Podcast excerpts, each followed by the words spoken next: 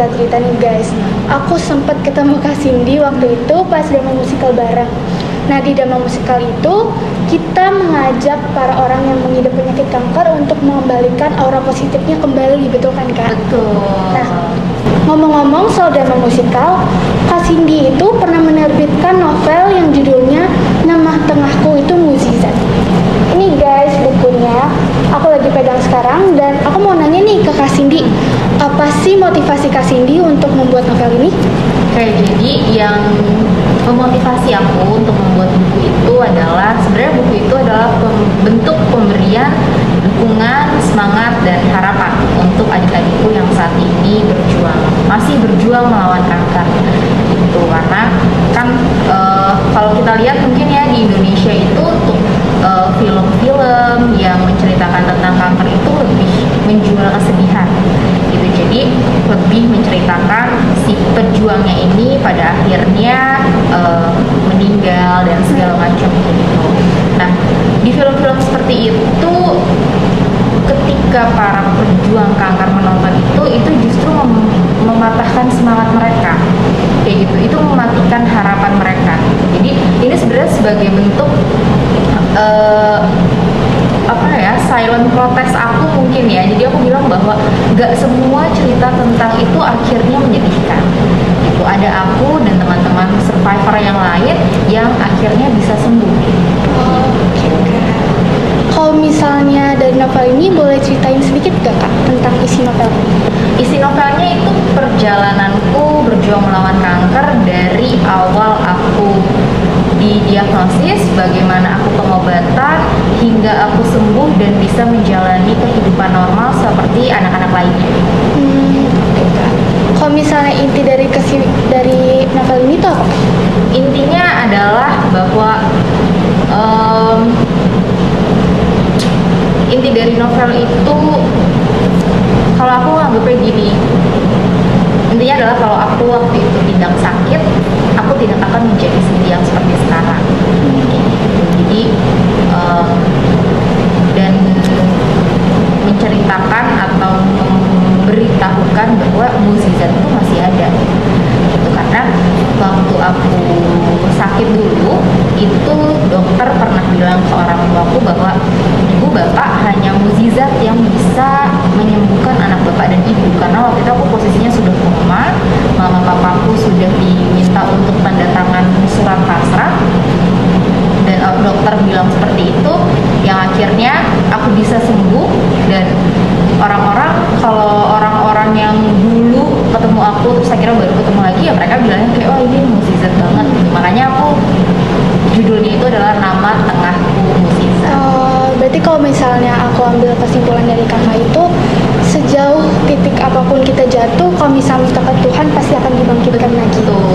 Nah, kalau ngomong-ngomong soal cerita waktu itu, kakak kan difonis mempunyai dua kanker ya kan? iya Leukemia sama kelenjar getah bening.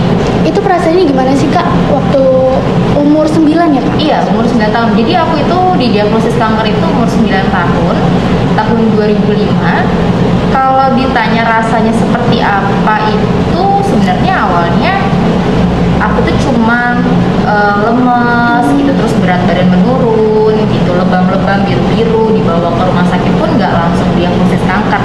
Awalnya itu aku dibilangnya cuma tifus cuma kecapean terus ditanya dokter ada eh, apa namanya ada keluhan lain atau enggak gitu. Terus aku bilang aku suka sesak gitu. Akhirnya di rongsen dan dari hasil rongsen itu paru-paruku sebelah kiri lebih besar daripada sebelah kanan jadi waktu itu didiagnosisnya pembengkakan jantung akhirnya dibawa ke rumah sakit jantung ternyata bukan pembengkakan jantung tapi kanker kelenjar getah bening yang menyelimuti paru-paruku sebelah kiri jadi eh, udah itu awalnya itu dulu yang diketahui lalu dicek ulang ternyata barulah ditemukan si leukemianya itu di dua sekaligus awalnya ya sakitnya itu eh, untuk gejalanya nggak yang gimana-gimana banget cuma sakitnya itu justru di masa pengobatannya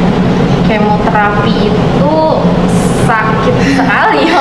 Iya. Maksudnya kalau dibayangkan bagaimana sakit kemoterapi itu ya sakit banget.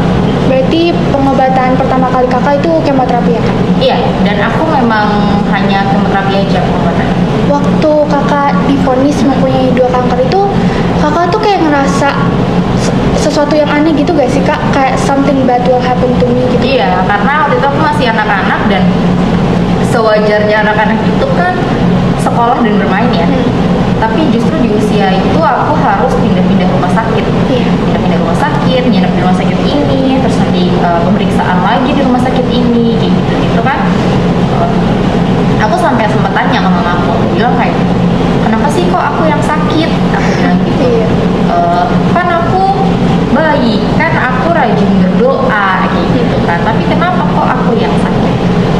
Terus dari situ mamaku cuma bilang bahwa eh, kalau sakitnya bisa dipindahin, mama juga maunya mama yang sakit. Tapi kenapa sih dia sakit? Karena Tuhan tahu Cindy kuat untuk melewati ini. Dari situ eh, dengan dukungan ya, dukungan orang tua, doa dari keluarga, akhirnya aku ya bisa dikuatkan, dimampukan untuk menjalani pengobatan selama tiga setengah tahun yang nggak mudah masa pengobatannya, apalagi untuk di usia anak-anak. Tapi ya kak, kalau ngomongin soal prestasi itu, kan kakak dalam menjalani perjuangan untuk melawan penyakit kanker itu, Oh. kakak menggapai banyak prestasi. Itu gimana sih ceritanya kak? apa ya sebenarnya sebenarnya kalau misalnya dibilang prestasi tuh itu di luar batas kemampuanku ya Ah. aku percaya bahwa ketika Tuhan memberikan kita suatu cobaan Tuhan gak akan biarkan kita jatuh sampai tersungkur gitu jadi kalau kita dikasih kekurangan Tuhan juga akan kasih kita kelebihan yang aku takut Betul. Nah, kalau aku kadang suka ngobrol sama dokterku gitu, jadi kemoterapi itu kan, jadi obat kemo itu nggak punya mata. Iya. Jadi dia menyerang sel yang buruk, menyerang sel yang baik juga. Jadi kenapa kenapa orang kalau kemoterapi itu botak karena sel rambutnya dihajar, kulit kulitnya kering kering itu sel kulitnya dihajar, kayak gitu kan. Nah itu juga yang eh, aku dan dokter ngobrolin, oh berarti sel-sel otaknya juga diperbaharui terus gitu kan. Jadi diperbaharui terus diperbaharui terus kenapa anak-anak kanker ini kok jadinya pinter-pinter gitu. Jadi aku kadang selalu bercandainnya kayak oh iya ya kayak gitu iyalah pinter orang di kemo gitu kan jadi sel-sel otaknya baru terus kayak gitu karena kalau misalnya dilihat dari kacamata manusia mungkin Iya. itu bukan hal yang bisa aku raih sebenarnya karena waktu aku SD itu ini teman-temanku sekolah lima hari Iya. Senin sampai Jumat Iya. aku sekolah cuma 2 sampai tiga hari paling banyak tuh tiga hari karena sisanya aku harus kemoterapi kan Iya.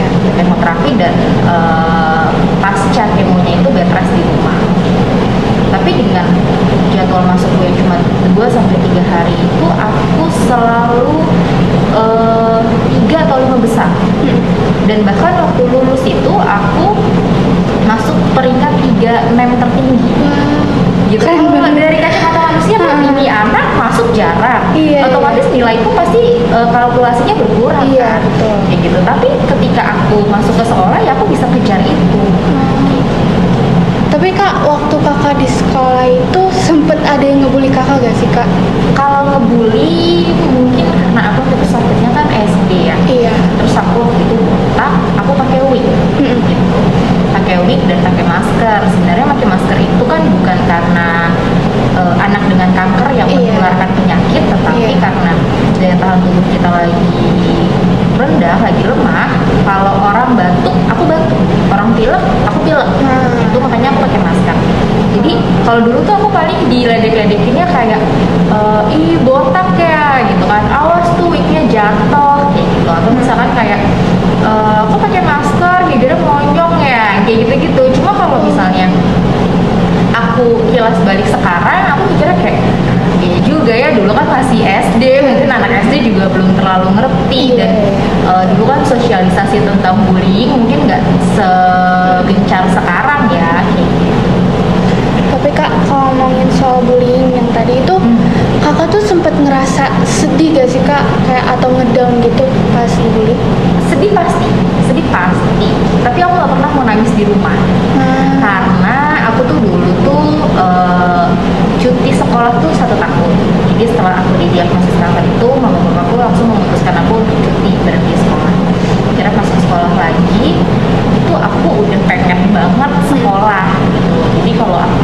kalau aku nangis di rumah apalagi aku sampai ngeluh ke mama papaku pasti mereka mau memprotek aku jadi kayak udah deh usah sekolah dulu Iya, gitu kan jadi aku nggak pernah mau ngeluh dan nggak mau eh, nangis di rumah gitu dan nangis di, di sekolah nanti nyampe rumah ya udah aku aku menunjukkan ke mama papaku bahwa aku baik-baik aja kok di sekolah jadi tetap izinin aku lah sekolah Oke. gitu.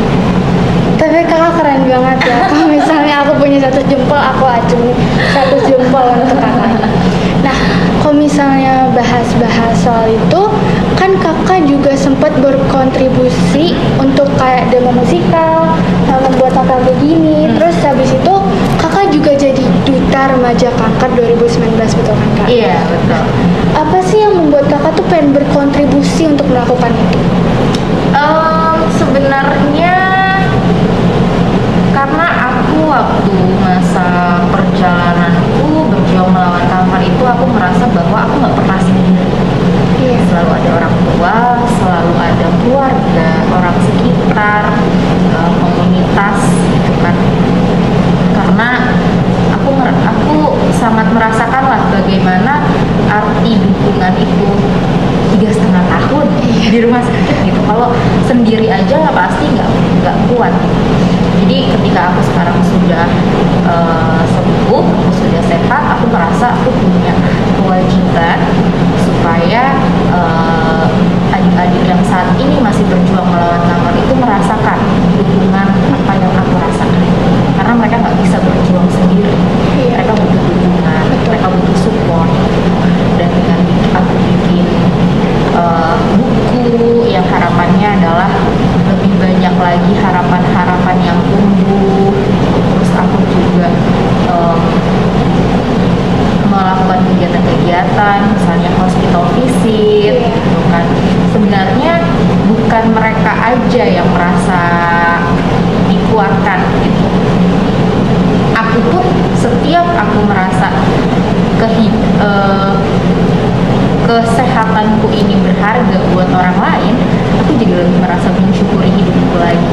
Kan karena aku sebenarnya rindu banget untuk kegiatan-kegiatan seperti itu karena selama pandemi ini kan udah nggak pernah ya Iya, kegiatan betul. itu udah dua tahun.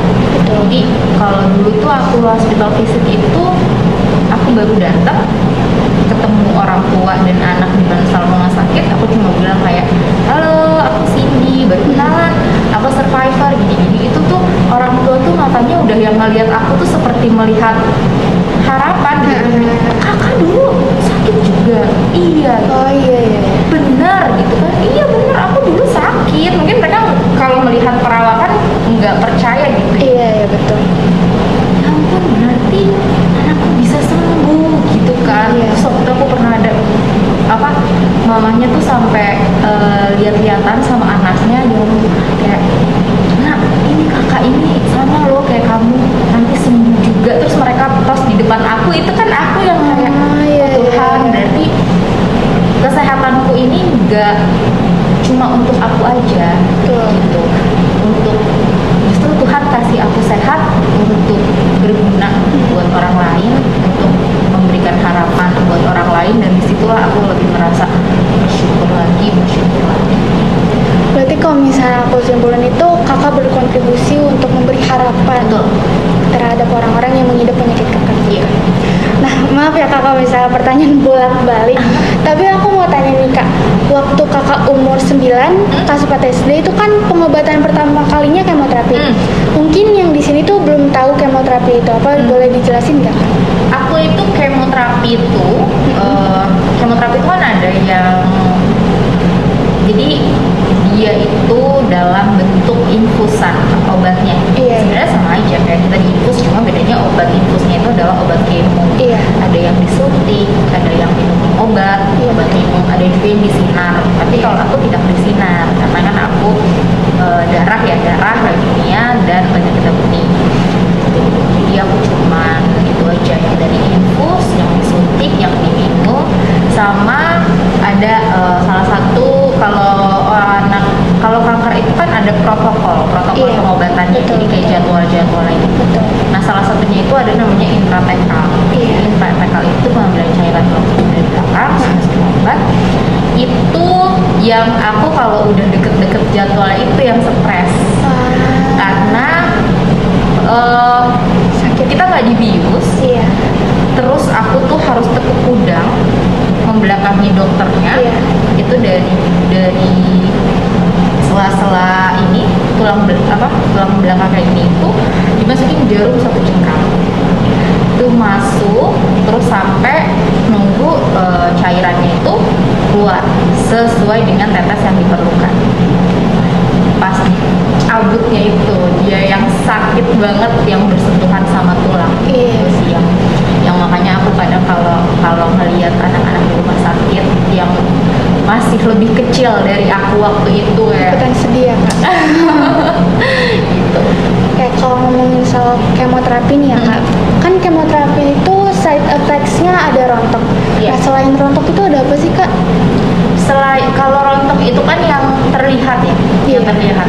Kalau yang nggak terlihat itu sebenarnya ada yang jadi emosional. Oh. emosional anak-anak kanker itu apa ya sensitif. Mm-mm. anak-anak kanker itu sensitif terus udah gitu. Aku dulu itu di, di rumah sakit itu kan Bangsal ya iya. Isinya tuh sekitar 14 orang. Iya iya. Itu kalau udah pada kemo Iya. ramenya minta ampun. Ngamuk-ngamuk dan ngamuknya itu di luar dari ini di luar dari bayangan kita ada yang minta mama baru. Iya jadi karena misalnya dia minta mainan sama mamanya terus Iya. diturutin langsung mamanya tuh ah mama, baru aja.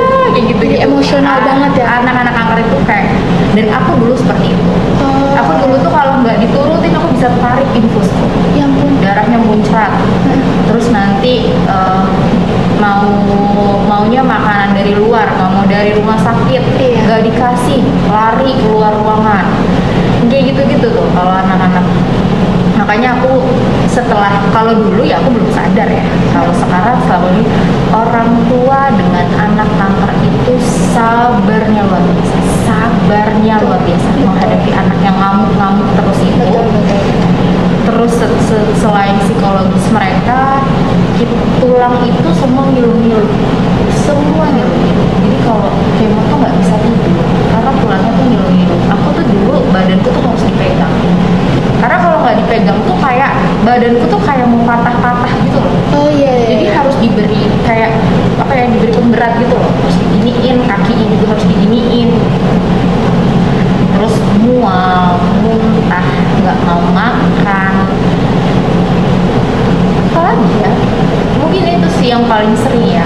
Kalau- mual muntah botak kalau misalnya selain itu kan aku pernah dengar kalau misalnya kemoterapi itu kulitnya nanti gosong atau Iya, gimana, Kak? ada yang kayak gitu, tapi itu lebih banyak ke yang sinar kalau kemoterapi Oh, sinar karena oke, dia kan oke, langsung di sinar ke kulit jadi Iya. kulitnya tuh kering. Iya iya. iya. Kak, Besides kemoterapi nih ya kak, Hmm. kan kakak pernah ngalamin eh, jatuh bangkit jatuh bangkit Iya. pastinya kan kak. Aku mau tanya nih kak, sebenarnya pas dalam perjuangan melawan penyakit kanker ini ya kak, titik terendah kakak itu pas kapan sih kak? Untuk titik terendahku dalam perjuangan lawan kanker itu ya saat aku koma. Hmm, Saat aku koma, benar-benar udah nggak bisa untuk gerakin badan pun udah nggak bisa. Nanti mungkin bisa ditunjukin fotonya ada. iya iya. aku udah kurus kering kayak aku di dalam selimut itu Iya. kayak nggak ada kakinya saking udah tipisnya Iya gitu. iya iya betul. jadi terus aku bangun dari koma. Aku bangun dari koma duduk karena berhari-hari tiduran aja jadi rambutnya menggumpal. Rambutnya menggumpal ketika aku duduk itu udah ketinggalan di bantal jadi udah ketinggalan dan yang di, yang di kepala ini cuma disentuh ini udah pada copot. Udah pada copot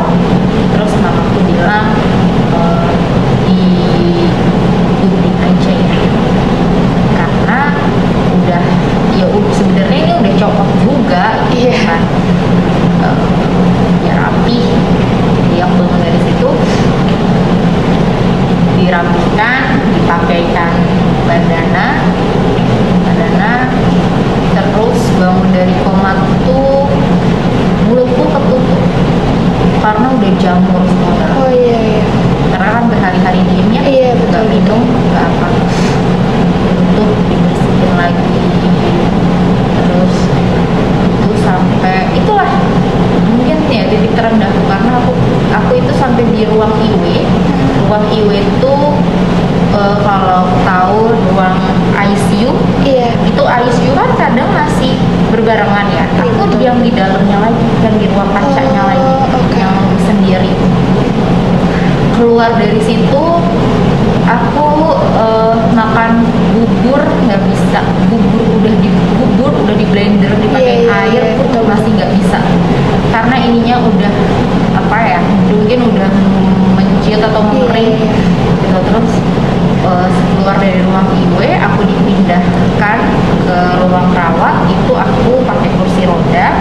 Terus aku papasan sama eh, guruku dan teman-teman yang mau jenguk. Iya. Papasan lewat aja karena udah nggak ada yang kenal aku. Karena udah. segitu berubahnya. Udah botak Oh, udah muka tuh udah kayak apa ya udah peot terus tulang juga udah kering banget. Udah sampai udah ngelewatin itu aja. Dan aku jadi mikir kayak berarti secara fisik aku udah sempat berubah gitu. Iya. Kalau misalnya komanya itu berapa hari kak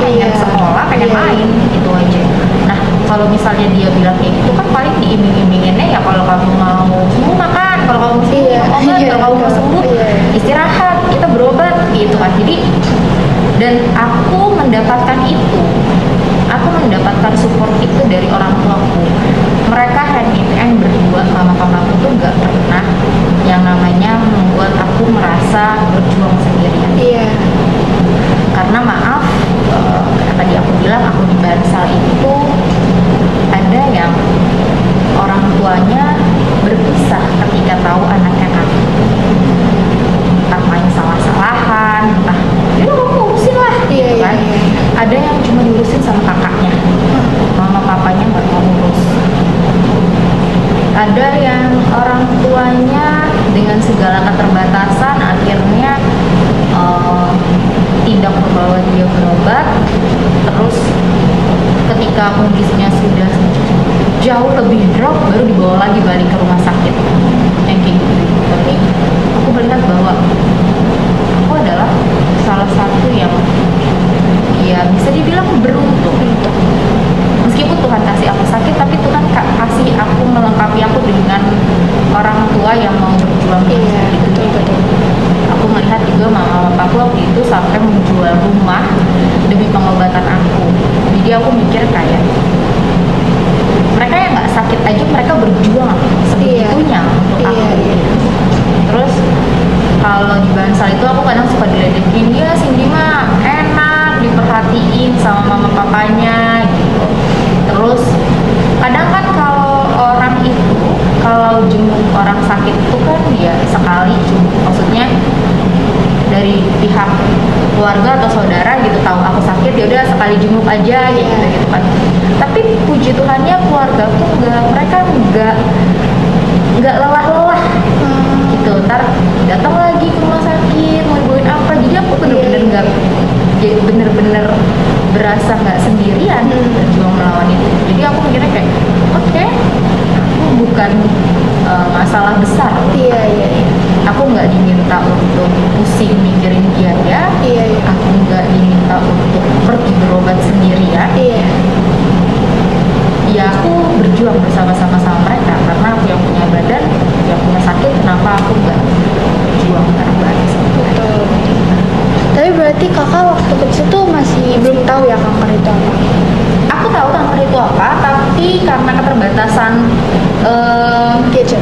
ya kalau sekarang kan udah ada gadget ya Iya. anak-anak udah bisa search sendiri gitu kalau zaman aku tuh dulu masih TV aja Ah, gitu iya. jadi aku nggak tahu di, eh, aku ti- tidak mengetahui terlalu dalam bahayanya seperti apa efek sampingnya bagaimana gitu gitu tapi itu menjadi salah satu hal yang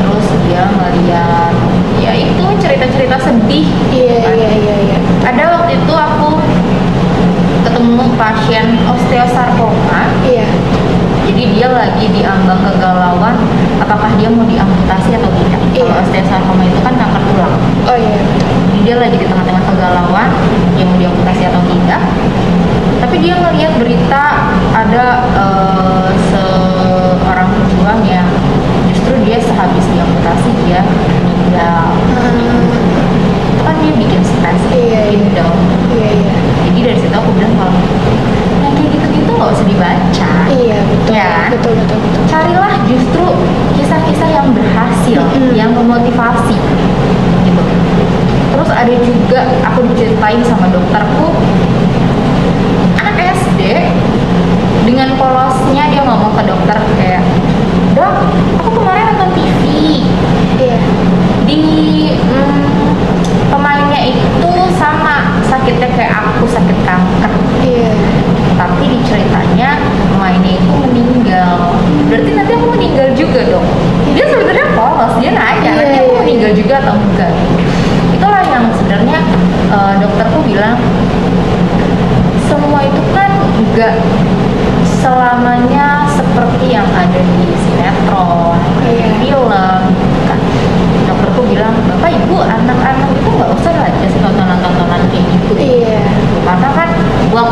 saya waktu saya membacakan diagnosa juga nggak seperti di sinetron ya.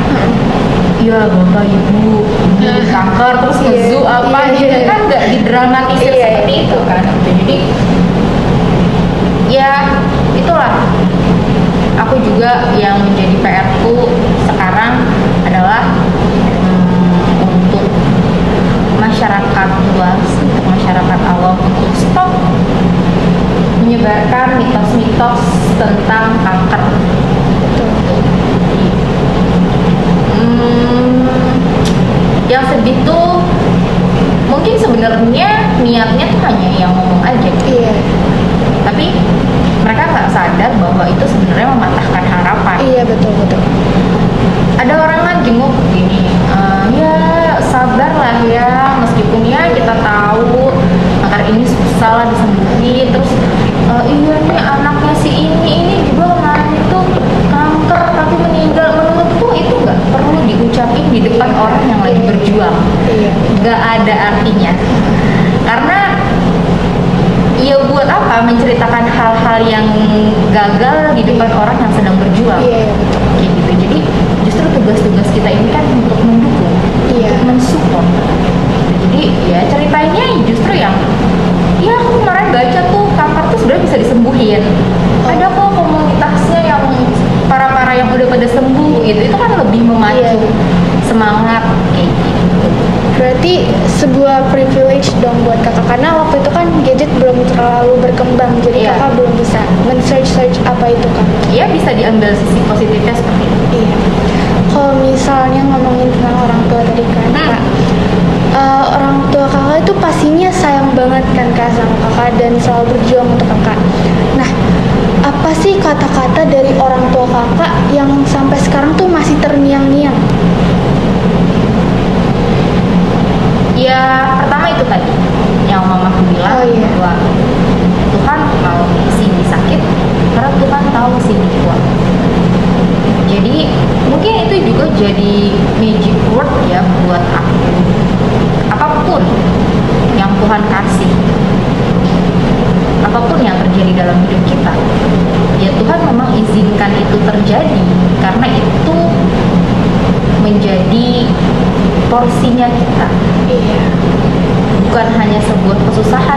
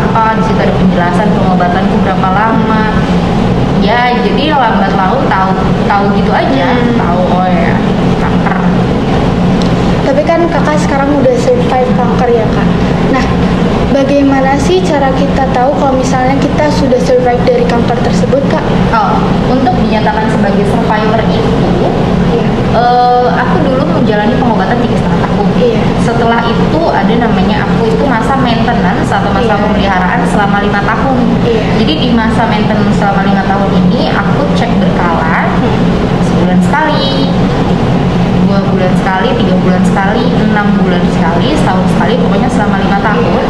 Dalam masa pengecekan itu aman-aman aja baik-baik aja nggak ada sel kanker lagi yang ditemukan itu baru aku dinyatakan sebagai survivor atau bahasa Indonesia sebagai penyintas kanker. Ketika aku dinyatakan sebagai penyintas atau ketika aku dinyatakan sebagai survivor artinya tubuhku sudah kembali seperti orang normal. Seperti orang normal lagi. Nah kalau ditanya penyintas kanker bisa kanker bisa kanker gak jawabannya orang normal bisa kanker atau enggak? bisa. Bisa.